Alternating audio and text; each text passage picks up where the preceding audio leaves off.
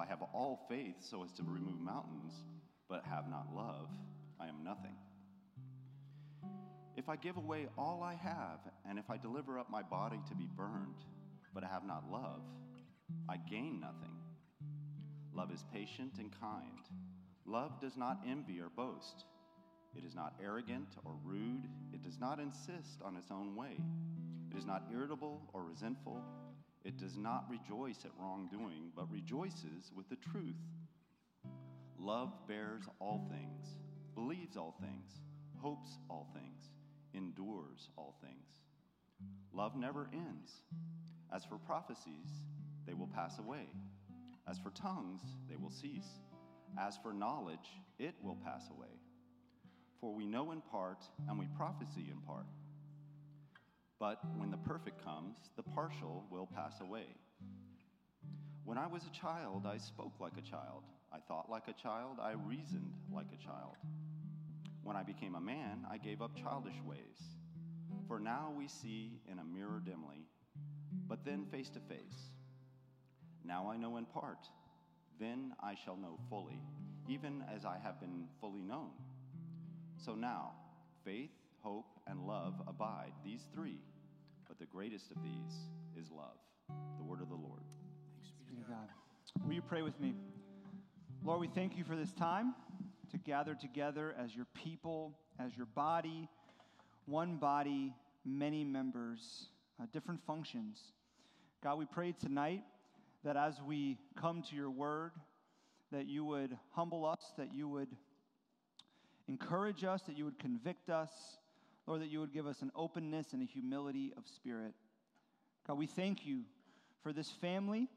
We thank you that this is a place where all people can walk in a spiritual on a spiritual journey with you and receive grace and love. And Holy Spirit, we pray that as we've already experienced, Lord, that your presence and your power would be made known in this moment tonight. It's in Jesus' name we pray. Amen.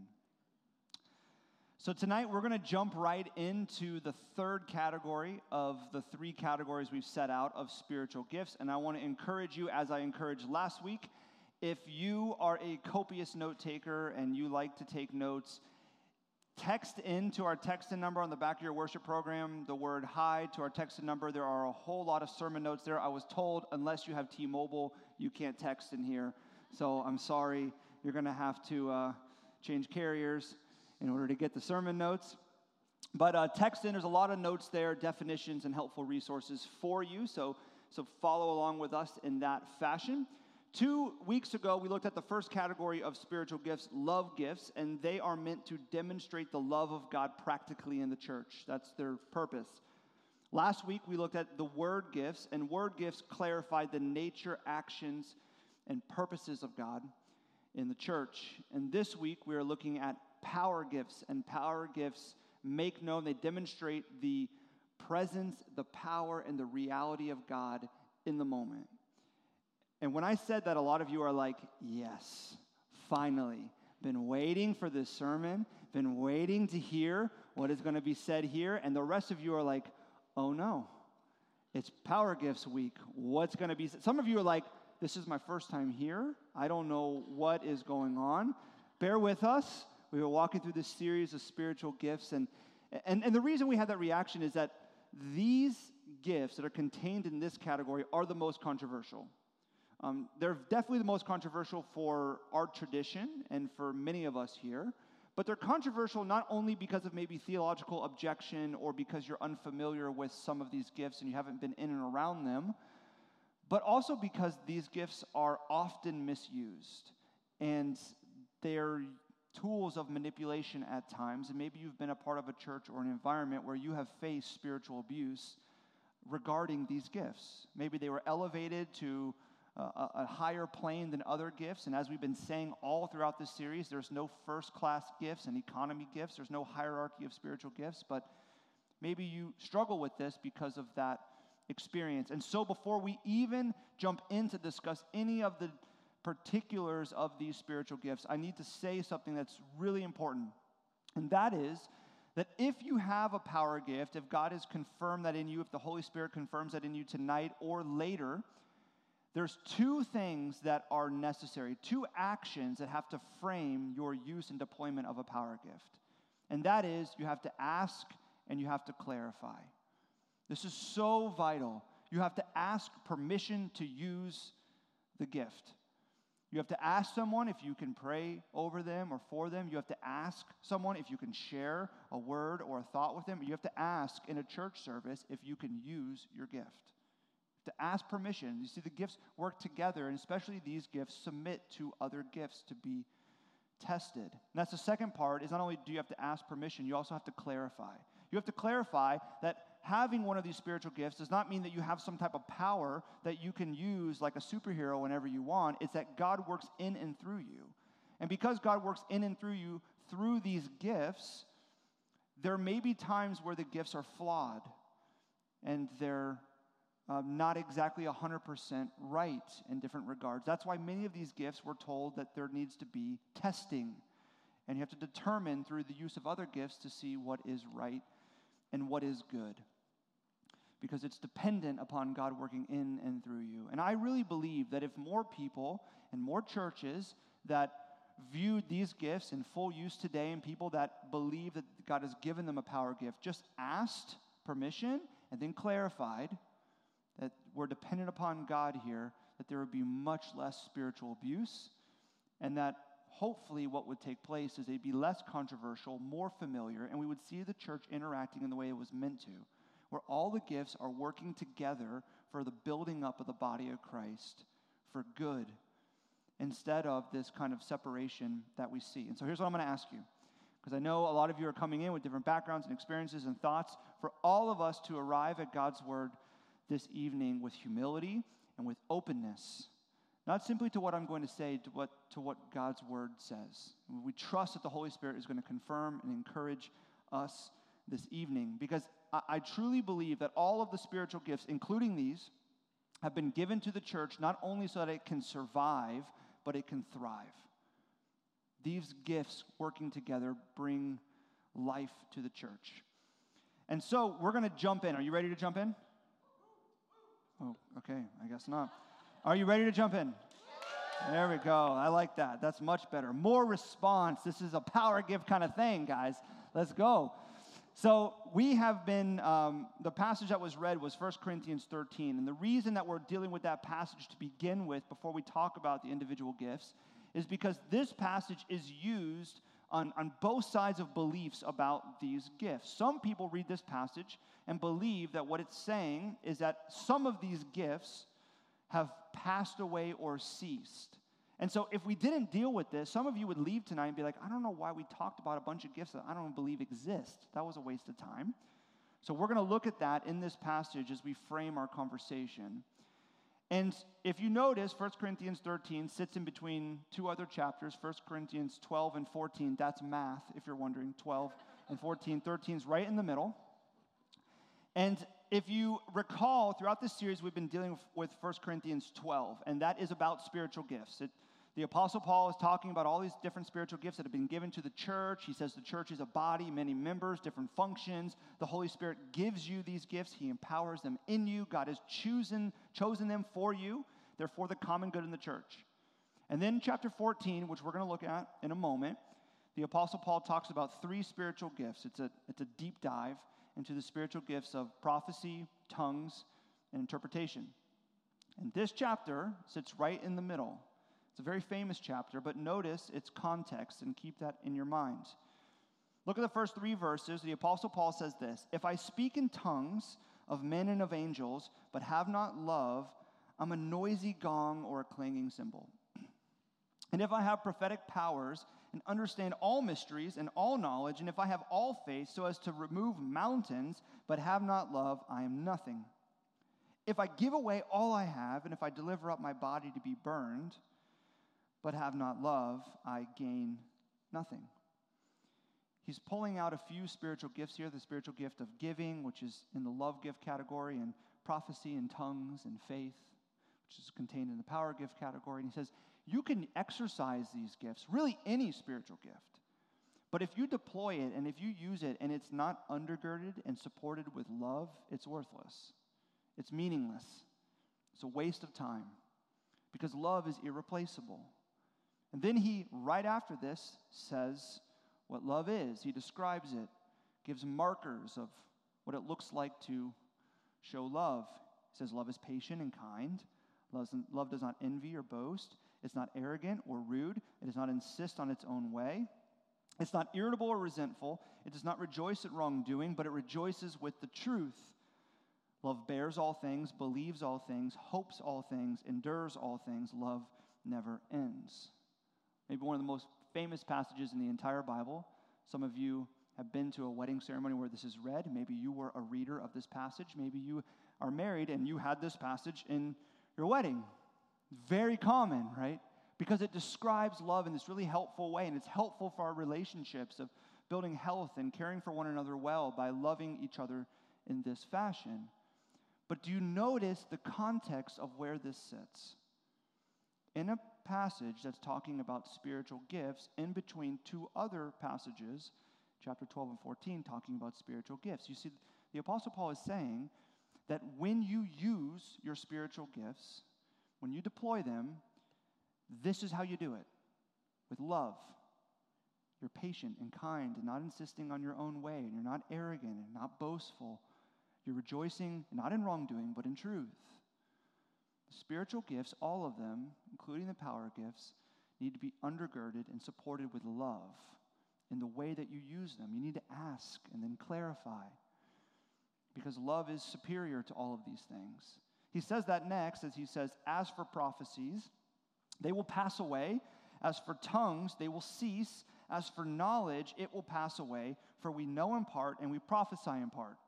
So he pulls out a few examples here of some spiritual gifts, and he says these things are going to pass away, they're going to cease. Well, the question is okay, well, when?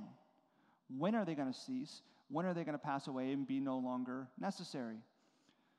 Verse 10 When the perfect comes, the partial, these things, will pass away. Just at first glance reading, who or what is the perfect that's promised to come? Jesus. See, there's debate about maybe it's the scripture and when, it, when the canon of scripture came all together. But it seems very clear that what the Apostle Paul is saying is that when the perfect that has been promised, that is Jesus, returns, the spiritual gifts, not just prophecy and tongues and knowledge, but all the spiritual gifts will pass away because they're no longer necessary. They're important now, but not when the perfect comes. That's what he says he's getting at, I believe, in verse 12, where he says, For now, here's what it's like now for us. We see in a mirror dimly lit, but then, when the perfect comes, face to face. Now I know in part, but then, when the perfect comes, I shall know fully, even as I have been fully known. You see, he says, in the moment, we look as if we're viewing truth and God's nature and His love and His presence and His power as if we're looking into a mirror dimly lit. We can't see all of it. We can't make out all of it in our sinfulness and in our brokenness. It, with our finite minds, we're not able to see fully. We only know in part.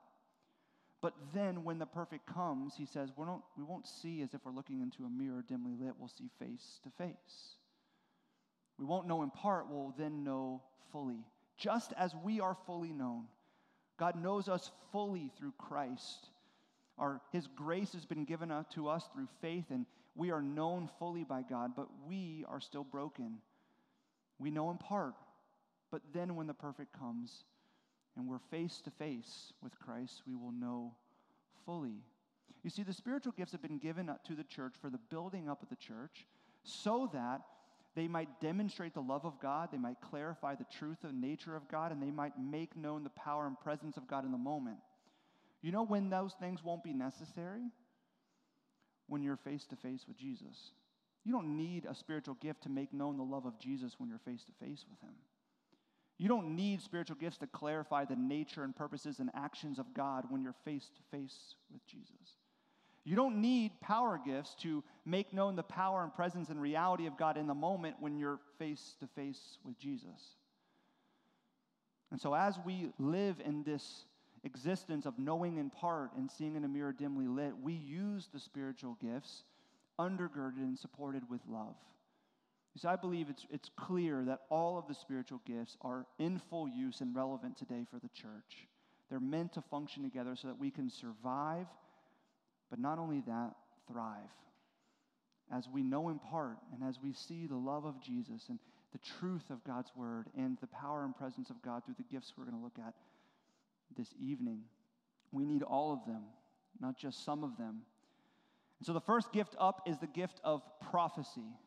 Gift of prophecy, and the definition is if you text in for all the non T Mobile users, prophecy is an utterance for God in the moment by God for the community, an utterance for the moment by God for the community.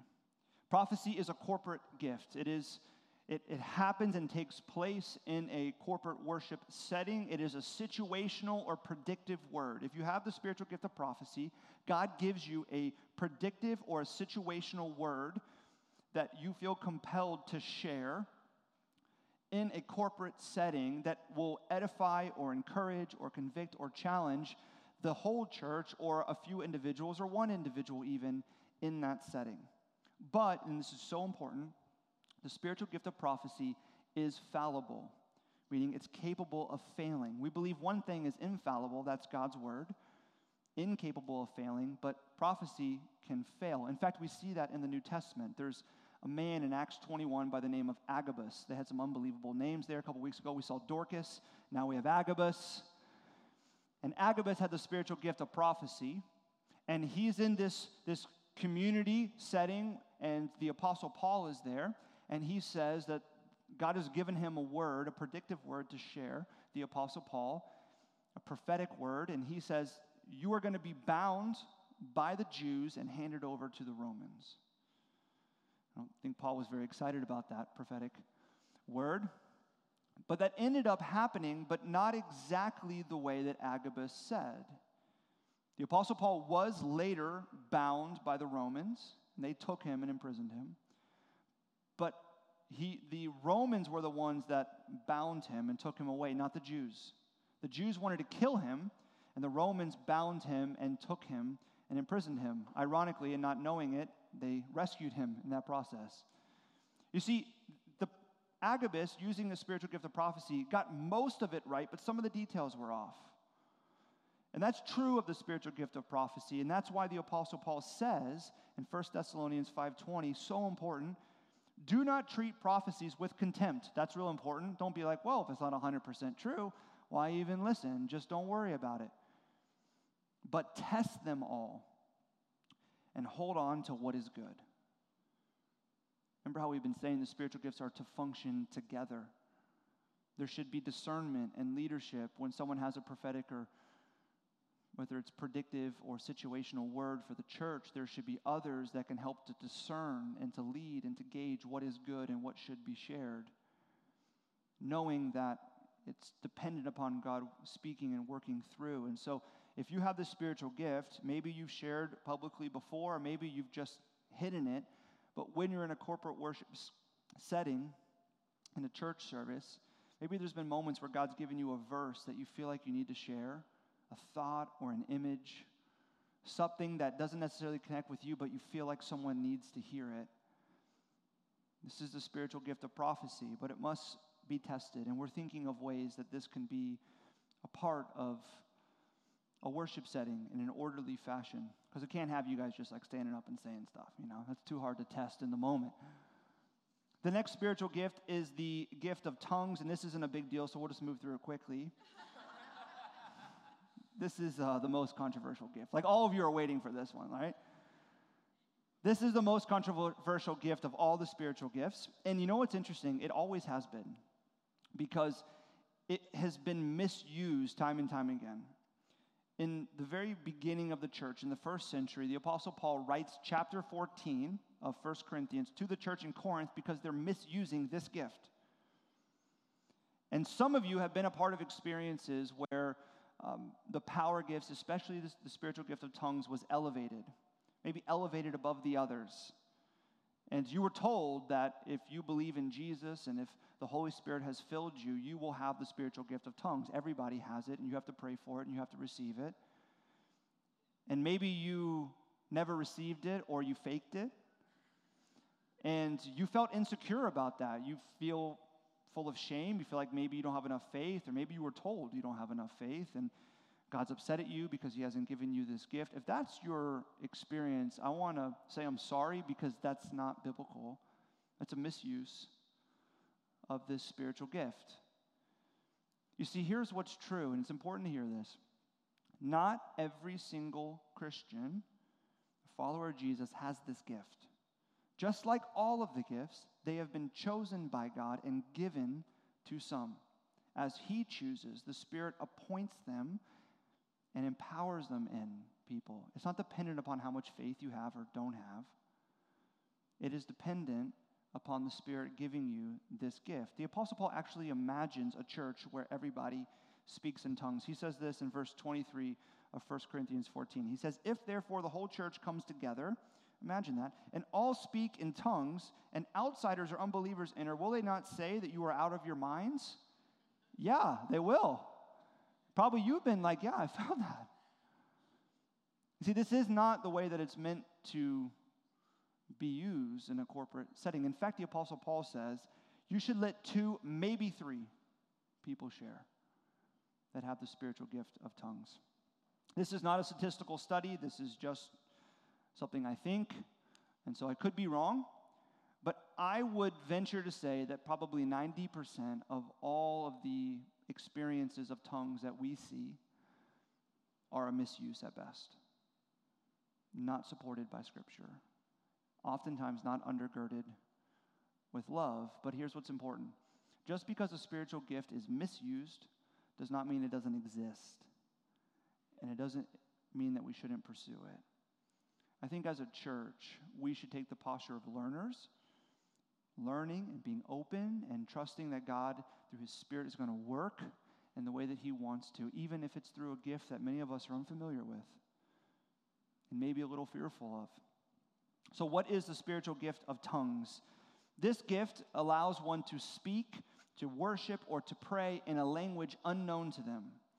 So, if you have the spiritual gift of tongues, you can speak or worship or pray at times, it's not all the time, at times, in a language unknown to you and this is where there's some debate. Some people say, well, I believe in the spiritual gift of tongues, but I believe that it's always delivered in a known language, whether that's Portuguese or Mandarin or French or whatever, that the person speaking it may not know the language, but God uses it to share the gospel with somebody in a different language, and so they understand, even though the person speaking doesn't.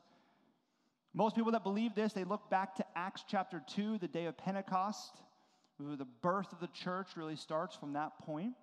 What's interesting in Acts chapter 2, after Jesus has ascended, all of these people are gathered from different cultures all over the world. It's really a reverse of the Tower of Babel. All the way back in Genesis, there's this story of the Tower of Babel where the people of God are gathered and they're like, we don't need God anymore. We're going to build a tower up to the heavens and show him what we're capable of. And God says, okay. And then he confuses their language and they disperse. Well, here in Acts 2, he gathers them all back together, different cultures, and he gives a spiritual gift of tongues to those preaching the gospel. And all the people there begin to hear the gospel being shared in their language, a known language. But just because the spiritual gift of tongues in this instance is in a known language does not mean it's always deployed in a known language. 1 Corinthians 14, verse 2, the Apostle Paul in this chapter about tongues and prophecy, he says, For one who speaks in a tongue speaks not to men but to God, for no one understands him, but he utters mysteries in the Spirit. He doesn't say, but he doesn't understand, or she doesn't understand, but the person who speaks that language understands.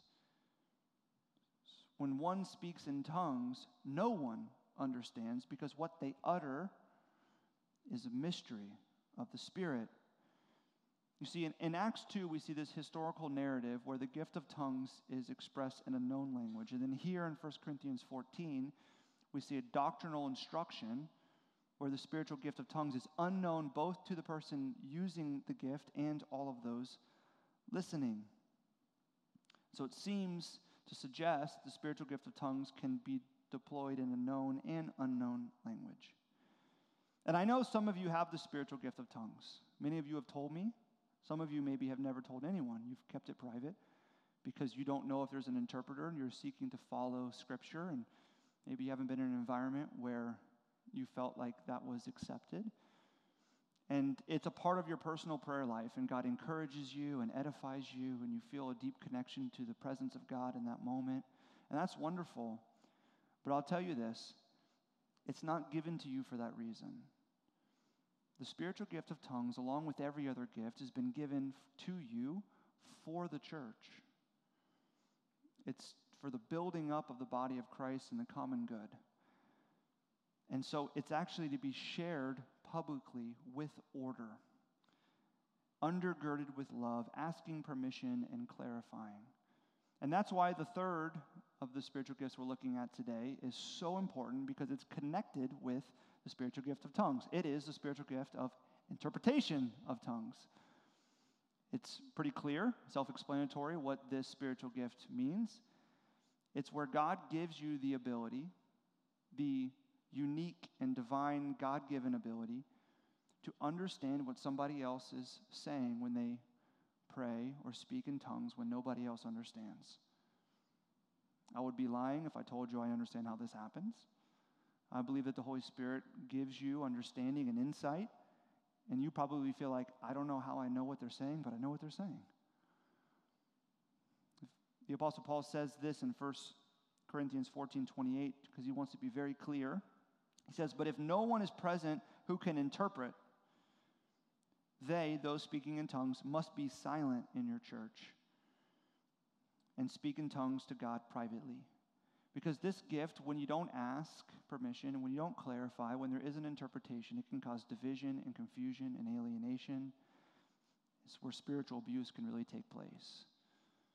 So it must be interpreted. And if there's no interpreter, no speaking, must be quiet and pray in private. And I know that a lot of you are going to ask me this question. You're going to come up to me after the service and you're going to say, okay, well, how do you ever discover if you have the spiritual gift of interpreting tongues if no one's ever allowed to speak in tongues corporately or publicly?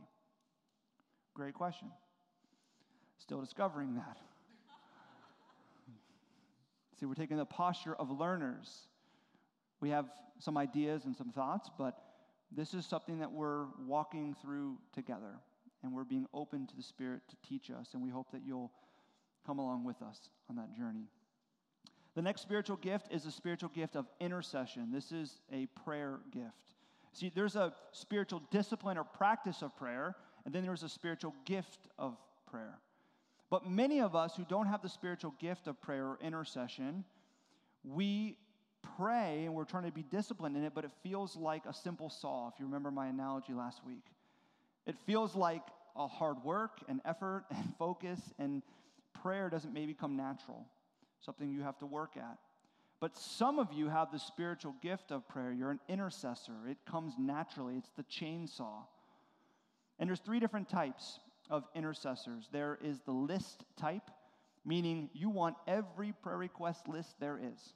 You want them all. You want to be on every prayer request email chain in your community group. You write them all down because you have to have the list. You want to pray for people, you want to know exactly what to pray for, and you have a deep sense of urgency and excitement to pray over the list.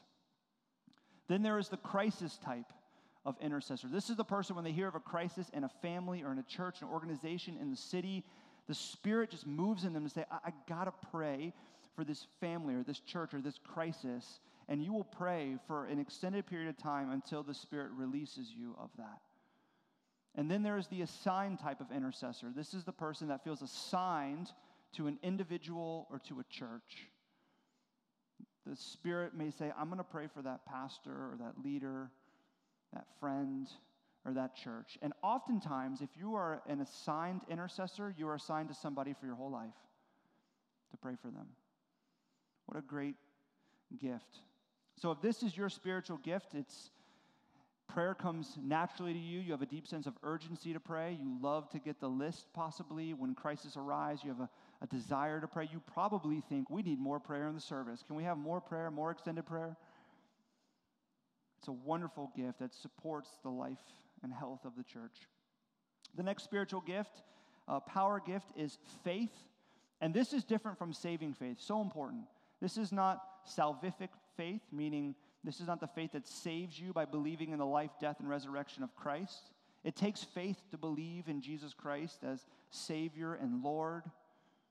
It says it takes faith to please God, and God pours His grace upon us through faith. But the spiritual gift of faith is different than believing in the good news of the gospel of Jesus. The spiritual gift of faith are the people that bring oxygen into the room. What I mean by that is these are the people that their faith and their belief in God is so deep rooted that it takes a lot to discourage them. They claim the promises of God and His faithfulness. These are the people when you are having a hard time and you feel like there's no hope and you feel like God has abandoned you and you feel like the adversity you're facing is never going to end. You want to get around them because they're going to tell you that God is going to move and God is going to do something and God is faithful and God is good. And let me, let's walk together. Let's trust in what He's going to do. Such an important gift to encourage the church and the individuals in the church as we struggle through life. We need people of faith to come alongside us. The next power gift is discernment of spirits. This is the spiritual gift of discernment. Different from the spiritual practice of discernment, that is something that all followers of Christ are called to grow in, which is growing and learning how God has designed you and what is good and right and good for your flourishing as you discern life decisions and interactions. The spiritual gift of discernment is the God given ability to determine truth, error, or evil. These are the people that see behind the curtain. You see the hidden source of something. It's like you have spiritual x ray eyes. And you have either upside or down discernment. You could have all of them or one of them. Meaning, if you have the spiritual gift of discernment and the orientation is up, you can discern when God is really present. You see, God is present and active and alive in us for those of us of faith, and He is everywhere, but there are times where God's really near, and you can discern that. Then there's side discernment, which means that you can discern the motives of people. You know this because there's times where you maybe, even with little interaction, you can discern and know something's going on with them. There's something happening in their life, in their relationship, they're frustrated. They may be smiling, but something's happening. Some of you have this gift because there's probably been times that I've been preaching and everybody else thought he's happy and he's just, you know, normal Carter. And then you were sitting there thinking, he had a hard week. Something is weighing heavy on him. He's frustrated about something. You discern that without even having any kind of intel. You can see the motives of people. And then there's down discernment, which is the ability to discern when demonic powers and strongholds are present. You can sense it and feel it. You may have one or all three of these types, and if this is you, you're the eyes of the church. See and discern what is good and right and true and even evil. We have three more of the spiritual power gifts. The next is words of knowledge and wisdom. Some people separate these into two, they may be one. Words of knowledge is where God gives you information about a person that you have no access to that brings humility to them, not humiliation, or healing to them, not hurt. This is where you're spending time with someone, you're at lunch or dinner, you have coffee with someone, you're in a small group, and God gives you something to share or to say to someone that affects them in a way that you had no prior knowledge to. Maybe you, you said something or you encouraged something in them or you shared a verse with them and they look at you and they're like, You don't even know that what you just said is exactly what I'm going through. It's exactly what I needed to hear. It's like prophecy, but for the individual. And then there's words of wisdom. Words of wisdom is where God gives you um, a situational word on a regular basis for other people to show them their next steps in their spiritual journey. It's applied knowledge. It's when, again, when you're one on one with somebody or in a small group and you're in a setting and God gives you something you feel like, I just need to share with them that they need to go spend time with this person, or they need to read this book, or they need to read this chapter of the Bible, or they need to hold on to to these three steps that I think would really help them in their spiritual journey. And then they receive it, and then it produces great results in their life. It's not just knowledge and, and thoughts and wisdom that is given to everybody, it is powerful for the spiritual journey of others. The last two is uh, the spiritual gifts of healing and then miracles. Some people have been given the spiritual gift of healing. It's important to say this. Just because some people have been given the spiritual gift of healing does not mean that God can only heal through them. God can heal whenever he wants, whenever he however he wants. He's God. But some people have given a spiritual gift of healing where they have an urge to pray for people and they have a desire and they're placed around people where they can pray for healing and God works in uncommon ways through their prayer to bring healing to someone's life. You see, there's two authorities and two places of healing that we see for the church in the New Testament. There's the office authority of healing, where you gather the elders together and you anoint someone with oil and lay hands on them and pray for healing. And then there's a gift authority, which are those that have the spiritual gift of healing. Jesus models this when he uses the spiritual gift of healing to heal people. Notice, though, he doesn't heal people, he doesn't heal all people whenever he wants as he's walking around. It's not like if you have the spiritual gift of healing, you're like, bad shoulder, bam, hurt knee. It's not like you have, like, you know, in your hands. It's when God gives you permission to. You see, the Spirit moved in Christ and moved him to heal as he was dependent upon the Spirit and following the Father's guidance.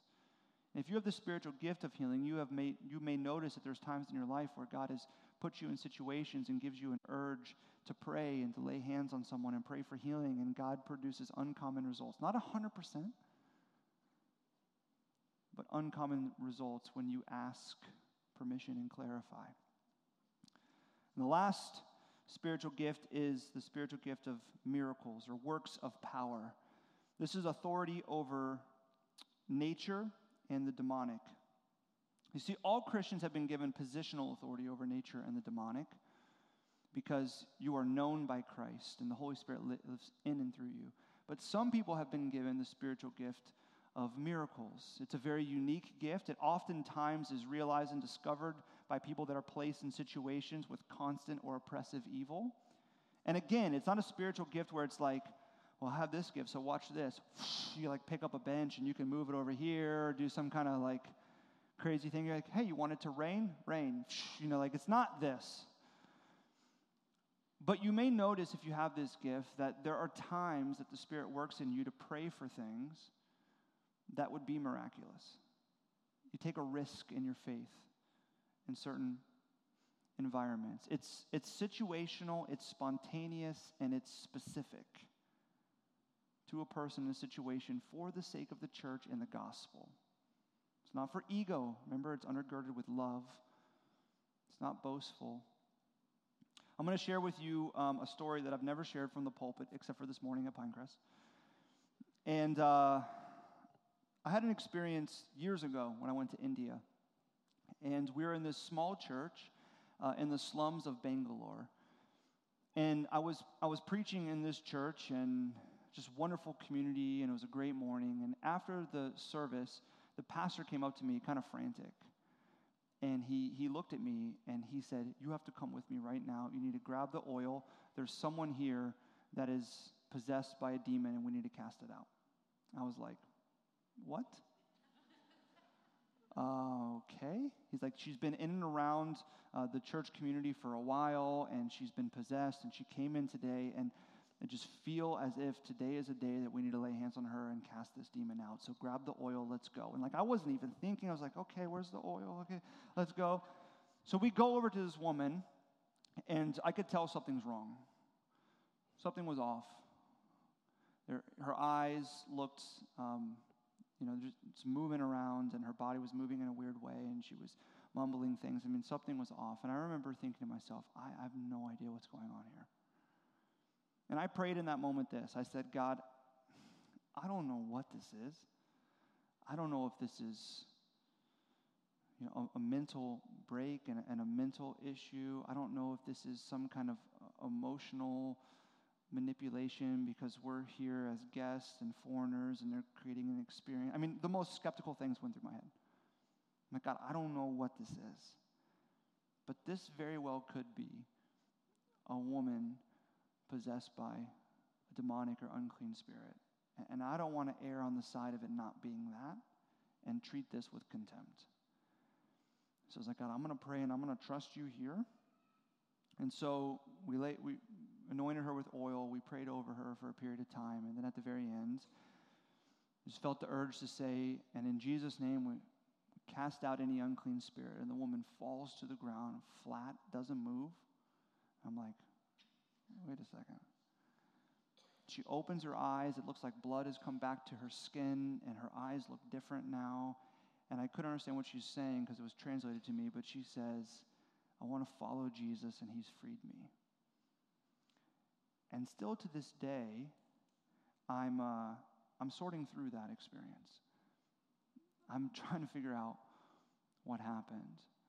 But what I was thinking about, I've been thinking about this all throughout this series, is that if the spiritual gifts were all celebrated and used in a healthy way as they've been given to the church, maybe God would have prepared me for that experience that would have gave confirmation to me of how he wanted to use me. Maybe there would have been a prophetic word that was shared and was good in that corporate worship setting earlier that would have signaled me later and been reassuring. Maybe when the gift of teaching was exercised in a moment in the service, something would have been said and a verse would have connected to what was about to take place even before they knew it. Maybe somebody that had the gift of discernment could have walked alongside of me and been in that situation and said, I, I really do think that there's something evil present here, and I'm, I'm discerning that. But because none of that was taking place, I'm still sorting through that. And I, this is so cool. I shared that this morning at Pinecrest and at Crossbridge Pinecrest, and I had a, a woman uh, drop this note to me after the, the service. In the middle of the service, she walked over and handed it to me, and she says this Pastor Carter, have faith. Believe that he who heals used you to heal her. Share with confidence that he was faithful even when you doubted. He loves you. Right after the service, I had another person come up to me and say almost the exact same thing. And she had no idea that this was given to me. The gift of encouragement being used. See, it's beautiful when the spiritual gifts are used together. It brings health and beauty and love to the church. It demonstrates the love of Jesus, clarifies the nature and actions of God. It makes God known in the moment, his presence and his power. So, what I want to encourage in all of us is if the Holy Spirit is confirming a gift in you tonight or previously, that we need to be a church that takes time, be patient, be expectant. The Holy Spirit has given you gifts and He's going to make it known and lean on each other. Lean on your leaders, lean on others, lean on the community as God makes it known. So, all the gifts have been given for the building up of the body of Christ. Jesus came and lived a life that we couldn't, died a death that we deserved, was buried and rose from the grave so we could have a relationship with God through faith. Faith in Christ as our Savior, accepted and loved by God. And when Jesus ascended, he said, I'm not going to leave you alone, church. I'm going to give you the Holy Spirit. And the Holy Spirit has filled the church and the lives of the people of Christ and has given gifts to us. Not to keep to ourselves, but to use with one another for the sake of the church, so that we might be a beacon of the gospel of grace in a city and an encouragement to one another as we seek to follow Christ together. So, will you pray with me?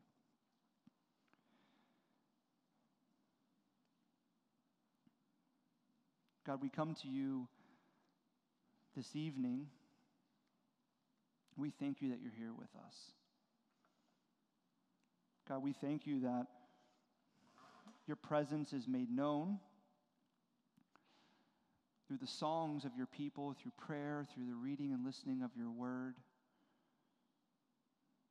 Holy Spirit, we ask tonight that we would all take the posture of a learner, that we would take time, that we would not be impatient with discovering our spiritual gifts that you have given us, that we would be expectant that we would lean on others to dis- discern and have confirmation. Pray tonight, God, that you would confirm some gifts in your people, that would be a memorable night, a meaningful night in that fashion, as you have called us to use them together for the benefit of each other, undergirded with love as we deploy them, as we ask and as we clarify. But God, use all of this so that we might share this good news with our city that needs to know that you are available, that faith is open to all through faith. God, we're accepted in your sight. It's in Jesus' name we pray. Amen.